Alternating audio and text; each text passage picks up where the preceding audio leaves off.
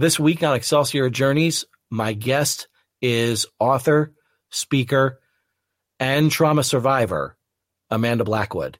Amanda has taken all of her experiences dealing with family trauma, assault, and human trafficking, and has decided to turn that experience around on itself and own its truth and tell that truth in the form of more than a dozen books that are out there right now, both fiction and nonfiction, and even a cookbook. This is a very intense conversation that Amanda and I have. And so listener discretion may be advised. And also to add on what we will be discussing. If you have dealt with any sort of trauma and you feel like you need to reach out to someone, then please call 988 to get the resources that you definitely need.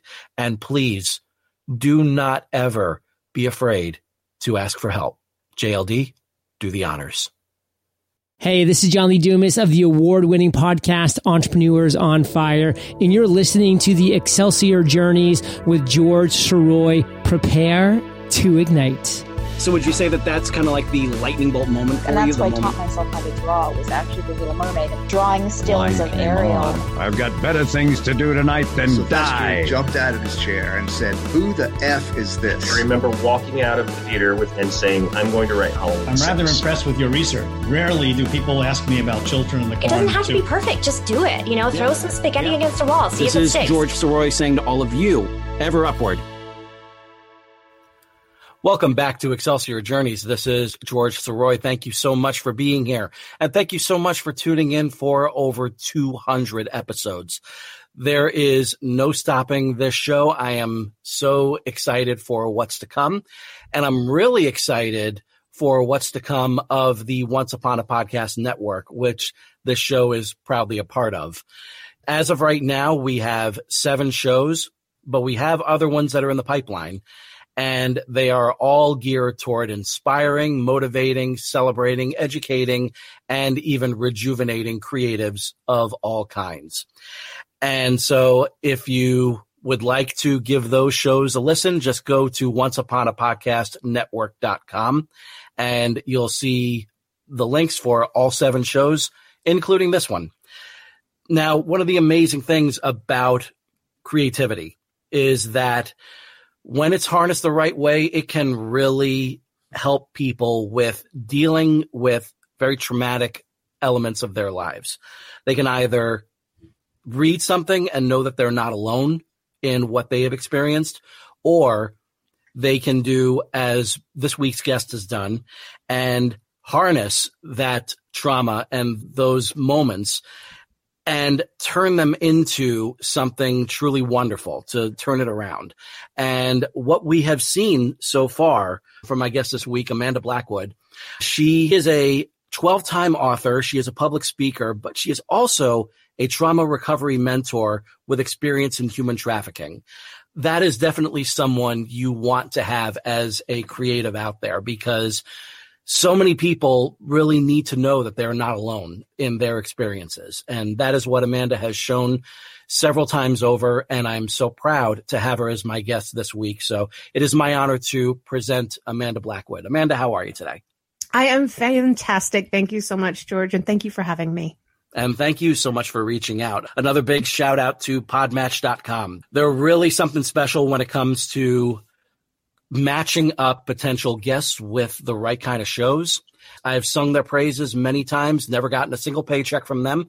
And I am just proud to be a part of that site. So if you are a podcaster that's out there, you are looking for guests, you definitely want to get into podmatch.com. And I am so thrilled that Amanda is here to share her story. Now, now, Amanda, you have 12 books that are out there. Is that correct? That was correct up until just yesterday. I had 13th book released. It was my cookbook called Surviving in the Kitchen Recipes for Life, Love, and a Full Stomach. That is genius, a cookbook based on that. That is fantastic. That is, I love it. I love it. So, all right. So I will amend what I had said before. A 13 time author. that is incredibly impressive. And from our previous discussions, you say about nine of them are nonfiction, or 10 of them now? That was number nine. That was nonfiction. That was number Um, nine. Okay. Right. So, and I do have three books in a science fiction series, and I have one that's a historical fiction, but everything else has been based on my own life and my own experiences, including some recent events. Some recent events. Oh, before we d- before we dive into your your history and writing and everything that that has gone on in your life since, do you care to indulge a little bit in the recent events? Sure. There's a book that I put out a couple years ago called Lost April. This was a book that I started writing as kind of a journal entry series during the pandemic. Mhm. When I first started writing it, that's about the same time that I discovered that my best friend at the time had just received his third diagnosis of pancreatic cancer. So the story goes through talking about his battle with this cancer for the third time and how multiple times he kept on thinking, I can't do it, I can't do it. Mhm. And he fought back and he won his battle. Um, Wow. Unfortunately, he passed away the exact same day the book was released. Oh man, I'm so sorry. That one was rough. Was Yeah. rough. Yeah, I can believe it. I can And of course, he passed away on April Fool's Day, so everybody thought that. Mm. everybody was kidding, which he absolutely would have loved. That's just that. Sometimes that just kind of works. Those those moments, if they can help you smile, if they can get you through that experience, then that that makes all the difference. I remember Yeah. when I was part of the procession in a fire truck for my cousin when he passed in 2005, and he he was not only a volunteer firefighter, but he was also an EMT. So over in Jersey, there was this this motorcade, really, of fire trucks and ambulances and everything all making their way up to the church. And I, I will, will never forget this. One of the firemen on the truck, he looked over at me and just says like, Matt would definitely really love this. And I looked at him. I just said, what are you kidding? He'd be looking at this and go, that's it. So, so,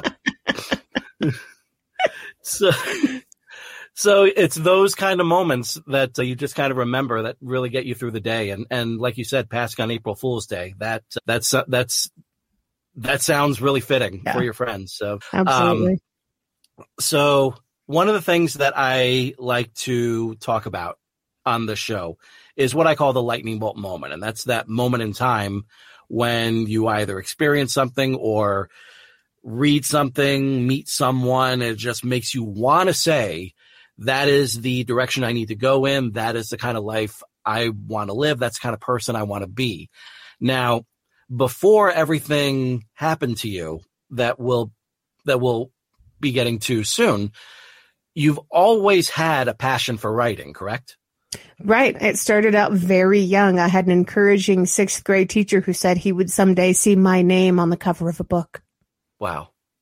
That's, that's great. A sixth grade teacher would saying that. That's, that's terrific. So what was it about writing that really made you want to keep doing it? When I was really young, I could be creative and form my own worlds this way. I grew up in kind of a harsh household, kind of abusive.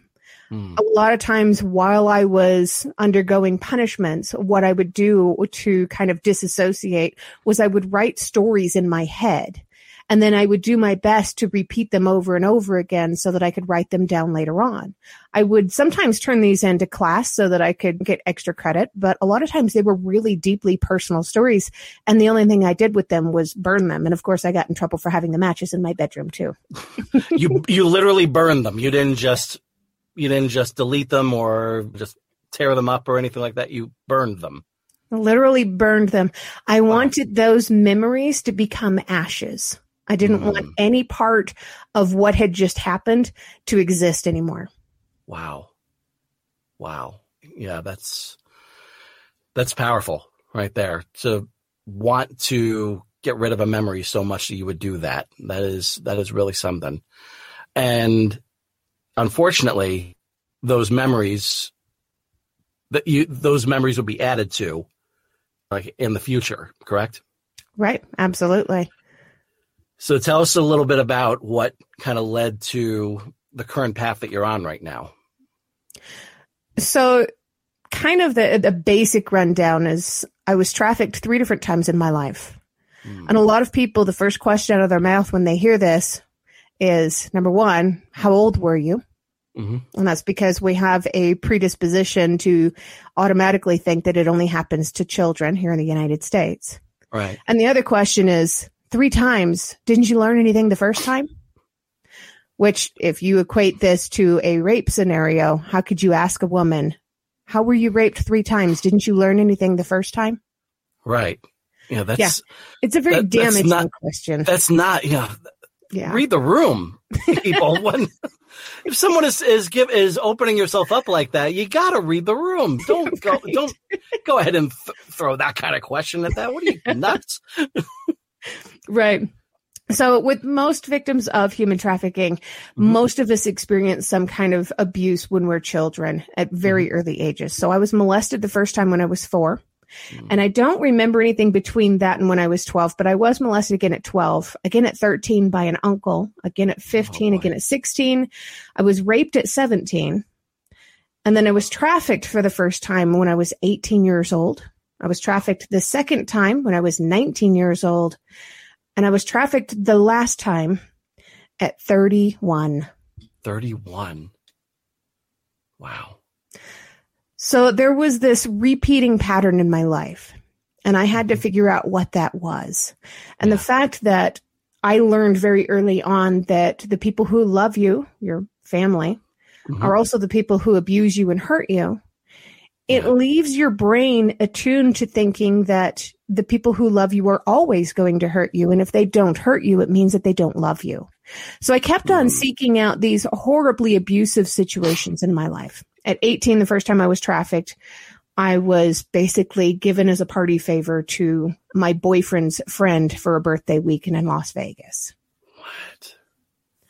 The second time I was trafficked, I was, this was, the first one was in Arizona. The second one happened in Florida. Mhm. I was going down there to go stay with my grandmother after I was already married to somebody. Mhm. I was leaving my husband because he was abusive. And when I got to the Daytona Beach bus station, I called my grandmother to let her know that I was there and ready to be picked up. It was 10:30 at night, and her husband answered the phone instead, my dad's stepfather, and Mhm. said, "We're not coming to get you. You're on your own." What? I I didn't know for years that the reason that this happened was because my parents had called them and said, "She's left her husband and she's on the run, and if you take her in, we'll never speak to you again. She made her Wow. bed. She needs to go back and lie in it." wow. So they just basically just set you up. Right. Ugh. I was left homeless on the streets in a strange state in a strange city. And there was nowhere else to go because what are you going to do? Go back to the hell that you were already trying to get away from? Right. Exactly. And people didn't understand that. So rather than calling my then husband and crying and crawling back to him, which was in Arkansas, I, I moved 43 times in my life. Sometimes that can be hard to keep up with. But here I was at the Daytona Beach bus station, sitting down on a curb, crying my eyes out and hugging my knees. And a young couple came over and talked to me and told me that they were going to give me a place to stay until I could get on my feet. And what they really meant was that they were going to give me a place to stay until they could sell me to the highest bidder because that's what happened. Wow. Oh. Yeah. Oh. But the third one was the worst. After everything that I'd been through, I started to, on my own, I'm a Mhm. high school dropout with no college education really. Right. I started to want to know how the human brain works. And I started to research different forms of psychology and reading a lot of really heavy books. Mhm. I was also really into Greek mythology, but that's a sideline story. Mhm. Uh, and I learned so much over the years that I thought that I was doing a great job of breaking down patterns and reestablishing who I was. Mhm. And during that time, I struck up a long distance friendship with a, a police officer who lived in Scotland, and we became really close. Over the next seven years, I went over there to go and visit him. He came over to visit me, Mhm. and we eventually decided that we were in love. And he asked me to get a fiance visa and moved to Scotland to be with him. To Scotland. Wow. Oh my gosh. The land of kings and queens and castles and lore and history and major history buff. Right. Now, I when I was there, when I was there visiting, I used to walk down to the local park right Mhm. behind his home, and I would sit on the walls of Roman baths built in 149 AD to eat my lunch. Wow. Talk about an I- experience you never forget. Oh yeah, absolutely. I fell in love with more than just the person. I fell in love with this place. Mhm. You know, seeing these gorgeous castles and old churches and ancient graveyards and all of this history. It was Mhm. incredible. So I left my career. I Mhm. sold my car. I got rid of my apartment and I moved over there as soon as my visa came in. Wow. It took him seven days to get me there and it took him seven days to start trafficking me. He knew my past. He knew my history. He knew my weaknesses and he knew how to manipulate me better than anybody else on the planet. Wow. He used it all to Seven his advantage. Seven days. God, it's it's it's amazing. It's amazing what people can do if they're that nefarious about it Right. in such a such a quick amount of time. Right. And remember, he was a police officer. And and not only that, but I mean, you were talking about how you're a fan of Greek mythology. There's Sisyphus pushing that boulder up the hill, and Yeah. all of a sudden, down it goes again. And so I I I can't even imagine. I can't even imagine the strength that it took to go through that, and then come out the other side. And what what was it the when you were able to break free of that? What was it? What was that? What was that first step? What did that feel like? Well, the first step, there were three major events that happened in Scotland. Mhm. And the first one, I had conned him into giving me back my passport and my debit card because he had taken those things away from me. Hmm. And I used what limited funds I had to purchase the earliest plane ticket that I could afford to get out of there. Mhm. I still would have had to wait for five days to get on this flight. During those five days, I was trafficked and abused so much that I ended up with massive kidney infection. And I think I ended up in the hospital, but I don't clearly remember. I do Yeah. remember talking to doctors and being on antibiotics. Hmm. But during that time, I was so delirious that I missed my flight. It was a non-refundable ticket, so of course I didn't get my money back for that one. It was just an empty flight on the way back to the States. Mhm. The second one was the day that I walked down to the train station intent on ending my life. Oh wow. And a man and a little boy walked out onto the platform and he asked me for a light for a cigarette. And I tried to tell him he could keep my matches because I wouldn't be needing them again. And I wanted him to ask me why. And of course he didn't because he's a total stranger. I'm not Right. going to, in a single interaction, a single sentence, make a total stranger care about my life and my journey and the help that I need. And I didn't have the strength within me to ask for the help yet. Mm. But his little boy looked at me, and rather than looking at me, he looked through me. And the eyes of that child saw things that no human eyes really have ever seen in me. And he saw that pain and that fear. And he made me not want to kill myself by way of train because that would have been removing his innocence as well. Yeah. But to go back and find another way, to find a better way. Mm. And the third event was when I was there at the house and I, I used all of my studies of psychology that I'd done over the years and I Mhm. turned it around and reversed it on him. Nice. I made him believe that I had what we used to call Stockholm syndrome. It's now been re- renamed as trauma bonding. Mhm. I made him believe that I was so madly in love with him that I would absolutely do anything for him, but that I was about to overstay my visa. And since we get, didn't get married, I couldn't stay in the country. And if anybody found out, he could lose his job and we wouldn't want that, of course. Of course. Yeah. So within two hours, he bought me a round trip flight to go back to the States for the next six months and then another flight to return in time for my birthday. Wow. Of course, I never went back. Of course. Yeah. I, it's great that I was successful at the third attempt. Third time's the charm. Yeah. I'm really, I'm kind of, it, it sucks that I missed the first attempt, but man, I'm so But grateful need- that I but that screwed up on the moment- second one. but that moment that that you had with that kid I mean, Yeah. that is that's right out of that's right out of a legend right there. Right. It's not just a movie. Like that is like that is something that is a legend right there. yeah. And that is that is someone who is who knows what where that kid is right now. I mean, this was how many years ago? Gosh, that was 2011. So that was 12 years. 2011. So that kid you would say was about six, seven or so, you think? He was about four. Four. Okay. He was a little bitty guy. So he's getting ready to graduate from high school. And he probably And- has no idea he saved someone's life. Yeah. Well, like I hope that that he finds a way to listen to this show so he knows that he did. Yeah. So you were able to get back. You're free. You've been able to break away from from that hell. Right. And where are you right now? So like did he did he give you any sort of money or anything to start things?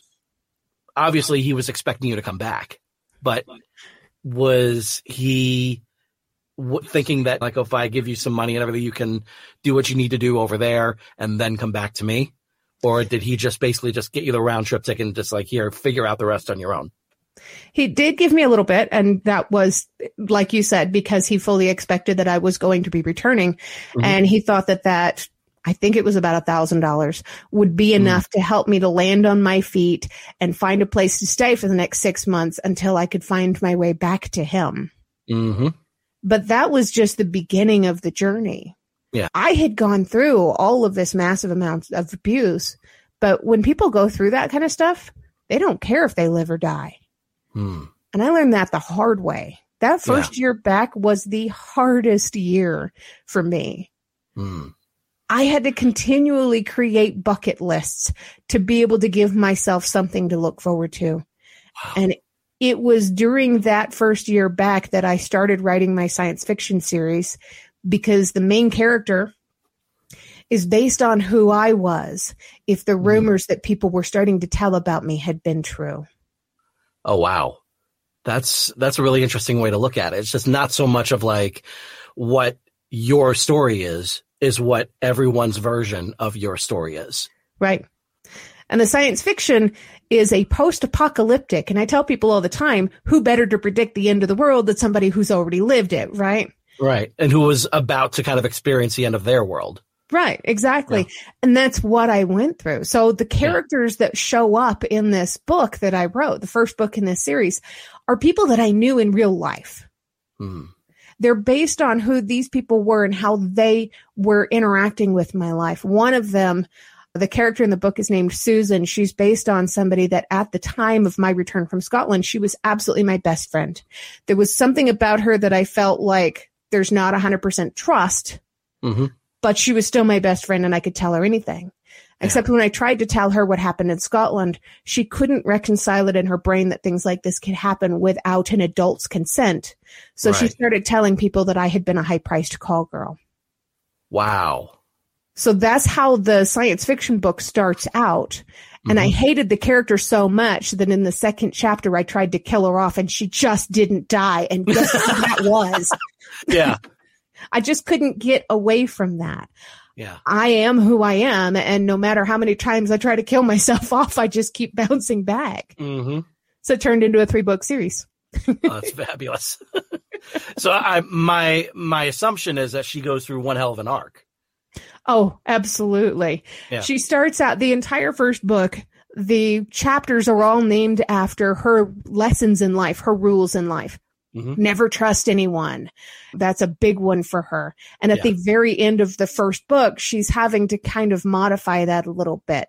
It's her and a group of unlikely survivors that are trying to escape Los Angeles during the apocalypse. At the time, I lived in LA and I Yeah. saw how quickly an apocalypse could happen out Mhm. there. And I Yeah. used real life scenarios and talked about all of this stuff. And without meaning to, I kind of predicted the pandemic. I originally Hmm. wrote this book in 2015 and Oh, I wow. predicted COVID, but didn't know what it was called Yeah. and did this five years before it actually hit. Oh man. Wow. That's great to have like that sort of a that sort of an in tune feeling with with science fiction. Like that's and that's always a wonderful moment when something kind of comes true, even though like even though it could be a tragic moment. But to sit to kind of look at back at that and just say, "Wow, I I saw that coming. I didn't know I did, but I but I kind of did." With with because science fiction, great science fiction, it's always, it's always buried in truth. There's always truth underneath that surface. And it may look extravagant. It may look fantastic. It may feel fantastic when it comes to the characters and the technology and the larger than life scenarios that are there. But at the same time, there is that truth underneath that speaks to who we are as as a species that led us to that period. Right.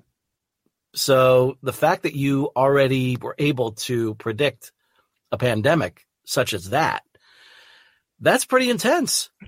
that's a, it was.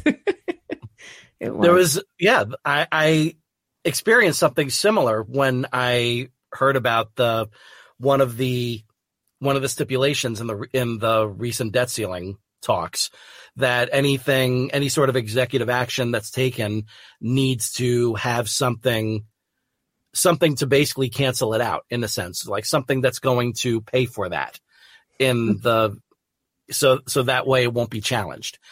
And one of the things that I have in one of my, in my science fiction sports serial from Parts Unknown is there is a, it focuses around the last remaining sport in America. And it's a sport that is getting a whole lot of attention by everyone. It's subsidized by the US government. So it's really in everyone's faces and everyone is a huge fan of it because it's really the only sport that's left.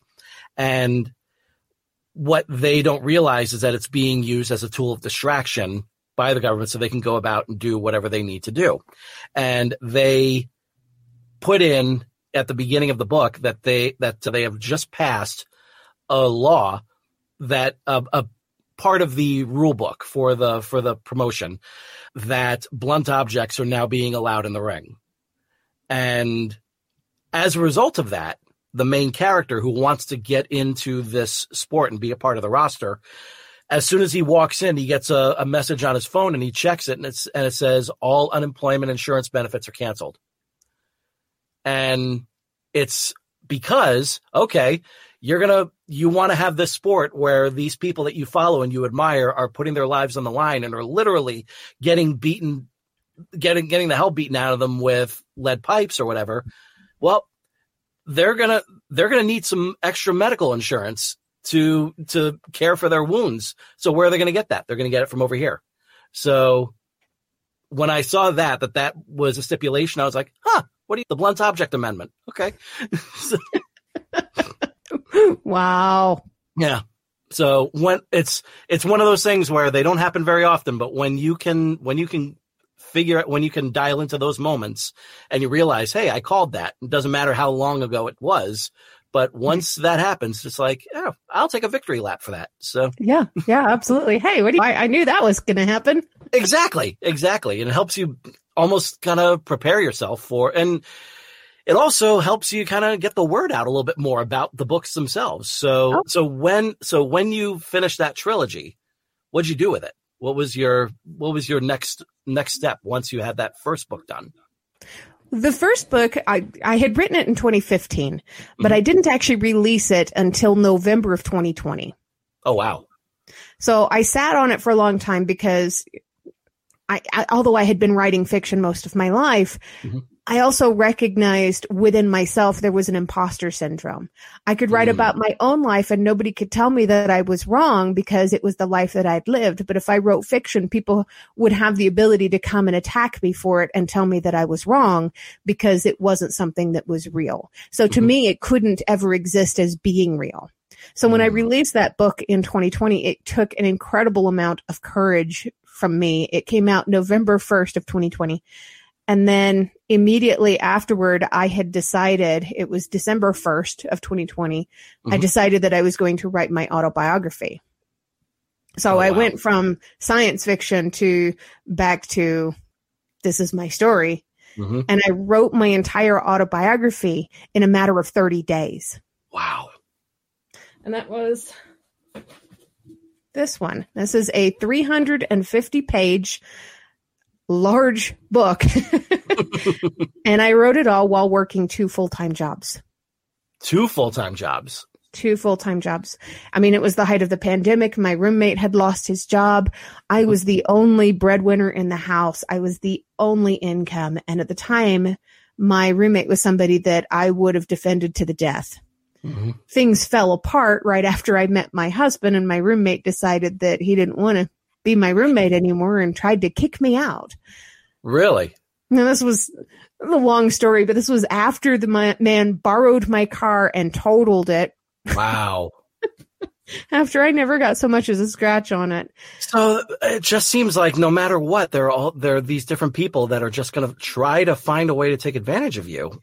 Uh, Right. And that's And the I- second they do it now is the Mhm. second I sever ties with them and walk away from it.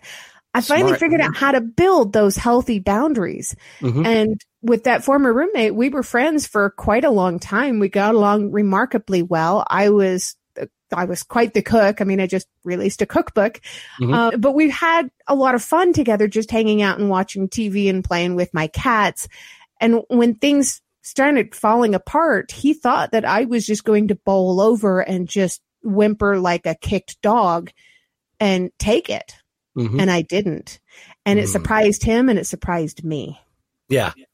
I, I was just about to say like that had to have been that had to feel good knowing that you were not going to allow those I don't want to say old habits, but those Right. experiences to to go after you.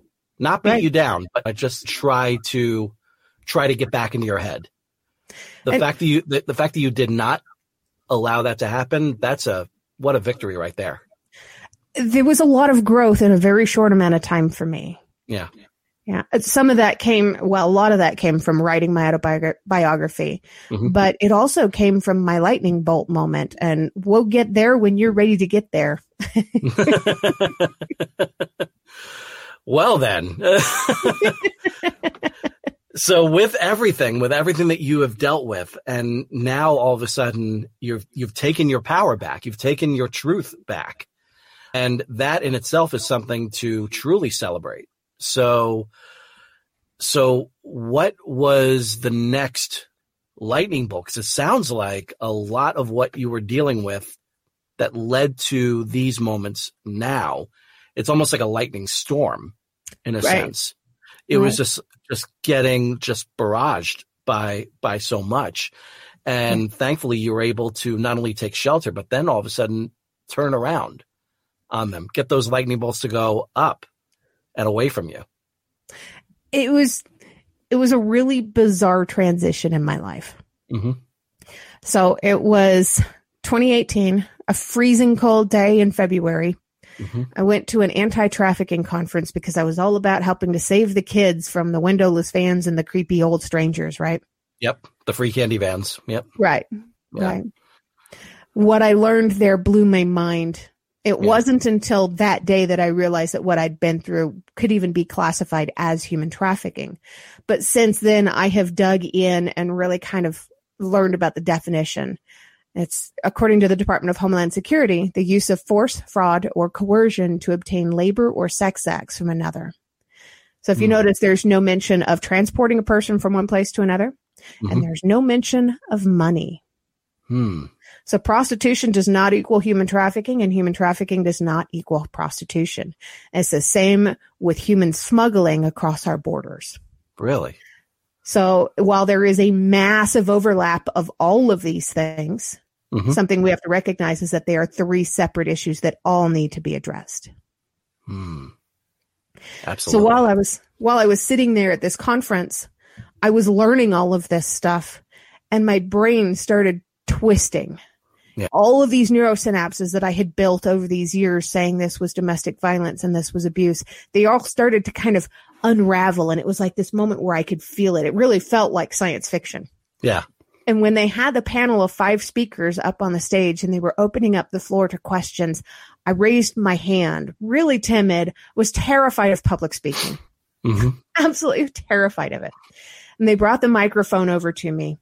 And when they handed it to me, I held it up and my, my plan was to ask, how long does it take for somebody who's been through this to have a normal life? Mm. That's because I was still looking for one. Mm. But what came out of my mouth instead was, I'm a survivor and I need help. Wow. See, finally, the words finally came out. Right. And I did finally ask my question too. How long does Yeah. it take for somebody to have a normal life? And the Yeah. answer, people always want to know what the answer is. It's different for every person. Mhm. And not just for survivors of human trafficking, but survivors of all kinds of trauma.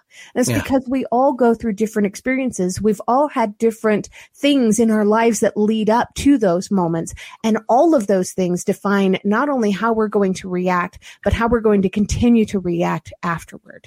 Mhm. Our trauma reactions are different across the board. Yeah. Always. It's it's like the it's like the simple three word phrase that I actually heard myself at at at, at my Weight Watchers meeting. Simply results will vary. right. Always. Yeah. It's a In blanket statement. It's a blanket statement. It may seem like like you're just kind of passing it off. Like you're As- reading it off of a medication ad on TV. Right, but that doesn't mean it's not true. There, Right. everyone is everyone deals with, like you said, everyone deals with with these sort of events in our lives in very different ways. Right. Yeah. That was probably the biggest lightning bolt moment for me. Just was- saying saying those three words. Right. I I need, need help. help. Yeah. Yeah. I started to connect with a lot of the people that were there, the anti trafficking organizations and stuff. Mm-hmm. One of them became pivotal later on, but the one person who was running the entire event, he and I connected. And by that very next year, I was standing on that same stage and speaking. Wow. Now, did that person just kind of coach you into being a speaker, or was it just did they No. play a part in it at all? Was it just like encouragement or anything, or was it did they kind of steer you in the direction, or was it just being able to be there and say, "I need help"? Was that kind of like your first step toward becoming the speaker that you are? That was a big part of it. John DeYoung is the guy's name that was putting on the event. And he did encourage me in the way that he gave me the space available. Mhm. He he told me he said I know that you've been talking about wanting to do this. If you want to do this, I have space for you on the stage. Ah, People need to hear your story if you're willing to tell it, but only if. Mhm. Yeah, and that's all it took. I mean, I was still terrified. I remember standing backstage and my heart's going like 90 to nothing. I'm just shaking all over. The second I walked out on stage, all of that went away. Oh, I turned the anxiety into excitement. hmm I learned how to start reframing things. But Yeah. then there was another massive lightning bolt moment the very next year. Really? I found out that the man in Scotland had made me famous on a pornography website by putting up photos and videos of all the molestations and rapes. Wow. He also included my social media information so people could find me. Oh my. More than that, I was recognized in a grocery store one day. Not because I had done some incredible things in my past, because I was on Alias and Will and Grace and I modeled for Harley Davidson. I did lots of really cool things when I was in my 20s. Lots Mhm. of amazing moments in my life. Yeah. I even dated Jim Carrey for a little bit. Wow. I had an insane life. Lots of bad stuff happened, but lots of really incredibly good stuff, really adventurous, amazing stuff that people can't really believe Mhm. has happened to me. Yeah. And when that moment happened and he recognized me from a pornography website, it felt like my entire life was crumbling in around me. I was mortified. Yeah. I immediately reached out to the other one of the other panelists that had been on the the floor that day. And I told them what had happened. They got me in touch with an organization called Alight that pairs human trafficking survivors with legal services. Oh, nice. And I was paired up with a law firm that then went after these different pornography websites because it was everywhere. Mhm. Went after these pornography websites and explained to them, hey, this is non consensual. This needs to be taken down. And they were taking them down left and right. But Yeah. every time one went down, another went up. Hmm. So I was also paired with a therapist because I had no idea how I was going to cope with this. I Mm-hmm. traumatized my therapist so bad I think she's left the industry forever and I got another therapist. Wow. During all of that, the biggest lightning bolt moment was saying he is never going to stop. hmm So if people are going to keep finding me, they need to know why. And that's when Mhm. my voice got loud. Nice. Nice. Just they need to know. And and basically it's just like it's taking like all those things that they are that the person viewing them is trying to inject their own fantasies into them. But then all of a sudden it's countered by everything that you're bringing. Right. and saying exactly what you said. Everything is non-consensual. You wanted nothing to do with that, and that in itself, for a regular, for someone who does not have issues that have, that they're already bringing to the table, that Right. in itself would just be like, uh, and that would hopefully steer them away from that. You would hope. But what a lot of I people would don't hope, realize. But I'm also I, that's that's me being an optimist, but I'm also a realist. and I've I've seen like I have seen from a distance, and you have experienced up close that that humanity is not is not the utopia that Gene Roddenberry believes that it will be. Will I keep that it will hoping and wishing. Yeah. I am a huge, huge Star Trek fan. My Mhm. husband and I had the original series music played as our outro music as we left our wedding. I we used we used the throne room music from the end of the original Star Wars. So there you go. Oh wow, that's brilliant! And Mhm. we have a cat named after a Klingon. Fantastic. Chang or It's T'Kuvma. T'Kuvma, nice. And it perfectly fits him because he is such a monster. That's fabulous. That is fabulous. yep. And I still remember playing I because I put myself in charge of of putting together all of the pre-ceremony music because the one thing that always really drive drove me nuts is everyone just kind of filing into the church or wherever it would wind up being and everything is just so quiet. And so Right. everyone's just kind of whispering and everything. No, I want to entertain people as they come in. So I put together like 30 minutes of snippets of different love themes from different films. And it was it was fabulous. It was a wonderful little medley. And it actually bookended with the original love theme from the first Superman from 78 oh, and and it ended with a piece from Superman Returns called "How Could You Leave Us," and it was by John Ottman, and it dovetailed into that love theme right at the very end because it's when Superman and Lois went for their flight around Metropolis during that film, hmm. and so it ended with that with that reprise of that, and then it went into the music that we wound up picking. But when I played the piece for the for the ending, and I, and I said, like, "This is what I want to I want to play for after we're announced to be man and wife and we get to leave." And I started playing the throne room. She just looked at me and just like, "This is from Star Wars, isn't it?" I was like, "Yeah, it is." you know, I was like, "Just listen, just listen." And I gave her like about thirty more seconds, and then she just goes, "All right, it's perfect." And so, oh, that's beautiful. Yep. And that was all I wanted. I wanted like if, when it comes to like getting control over whatever elements or anything like that, that little period, that that the the the all the intro, the le- the leading up to it and everything, uh, and the introduction of the groom, the family, the groom's the the bridal party and the bride and everything. Like I want to control all that music, and then for at the end. But anything like go for it. That is awesome. Yeah, I my husband and I both picked like the same number of songs for the the music for people to come in because you're right. It, it's more like they're coming to the church for a funeral if you're not mm-hmm. playing any music. Right. It makes so much more sen- sense to have love, fun music. And I had a bunch of old 1940s classics and he had a bunch of uh, more modern music, but they all flowed really well together and it kind of kept things mixed up a bit. It was just a so lot it of just kind of like went yours, his, yours, his, yours, his kind of thing. Right, right. And then that's great. at the end of the ceremony, when we were getting ready to leave, he had originally asked me, he said, well, what, what, what music do you want for that? And I said, Oh, I don't mind. We can just play the same playlist again. And he went, all right, I don't know what I'm going to do. And Oh, he surprised me with the Star Trek music. And we make jokes about it all the time because we're, we're both huge Trekkies, Mm-hmm. always have been. We both grew up watching different series. I grew up watching Next Generation. He grew up watching Deep Space Nine. You know, Nice. And it Great was choices, both of them.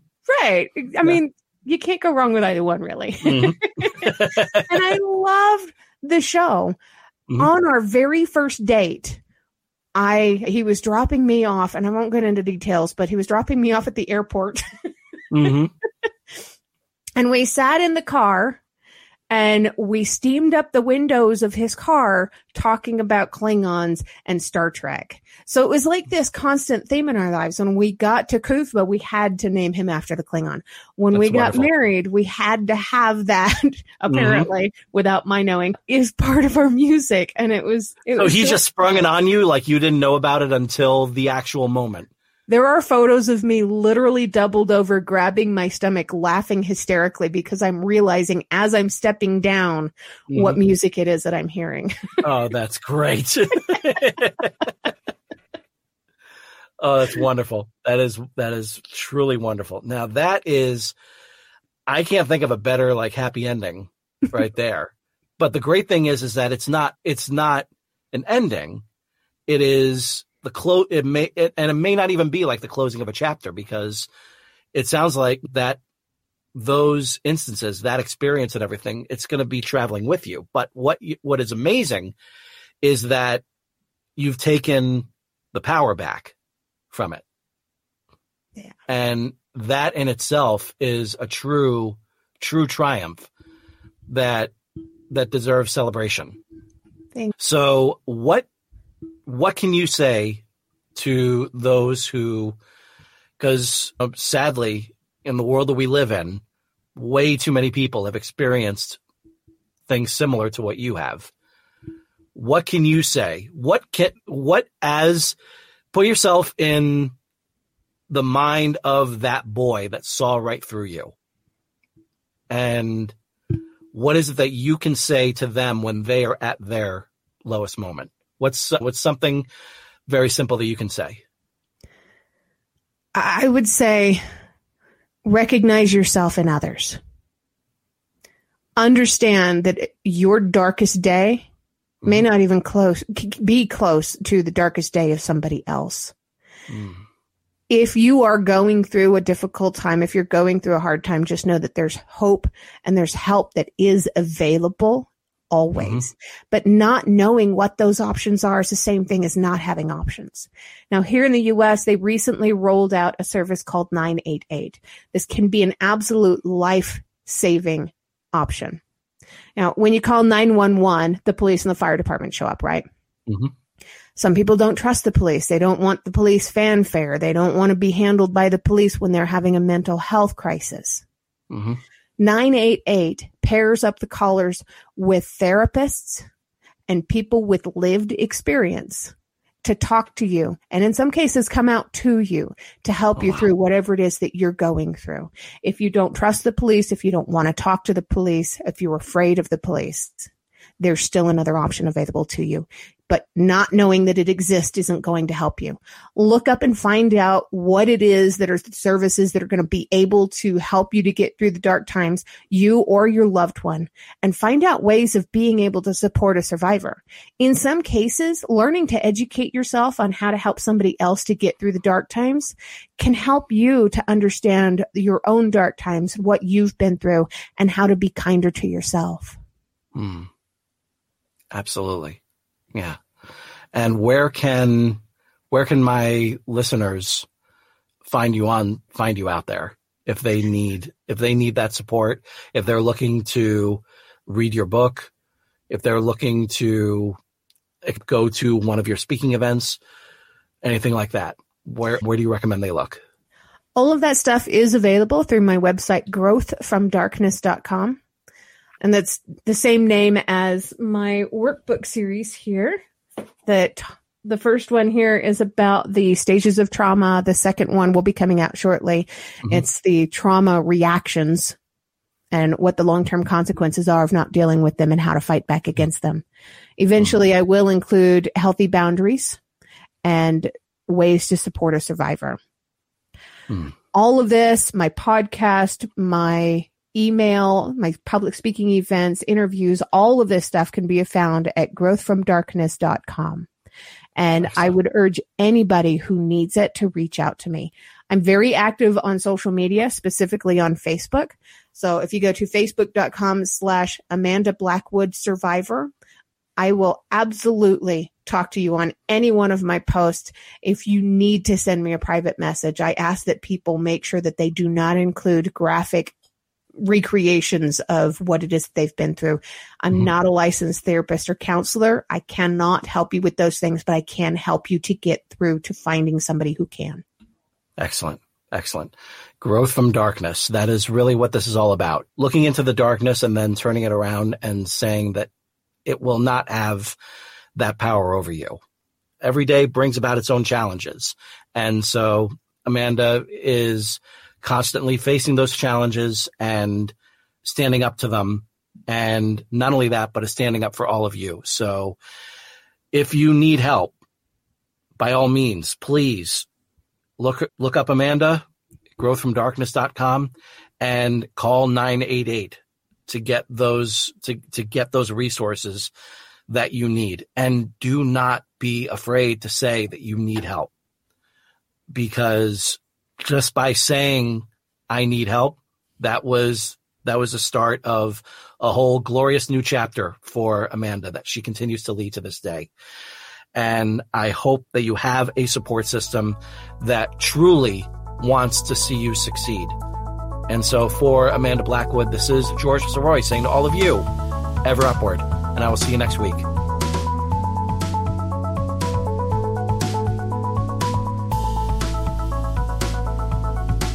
Thank you very much for listening to this episode of Excelsior Journeys. I hope it was both inspiring and entertaining.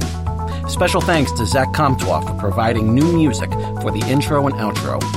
Please take a moment to leave a rate and review on Apple Podcasts. And if you enjoy the show, please share it with your friends and subscribe to your platform of choice by going to he'sgotit.com slash podcasts. While there, you can also fill out the application to be a guest inquire about sponsorship opportunities, and click on the Buy Me a Coffee link if you wish to give your support to the show. All interaction is very much appreciated. If you have a question, comment, or suggestion for the show, please direct it to george at he'sgotit.com.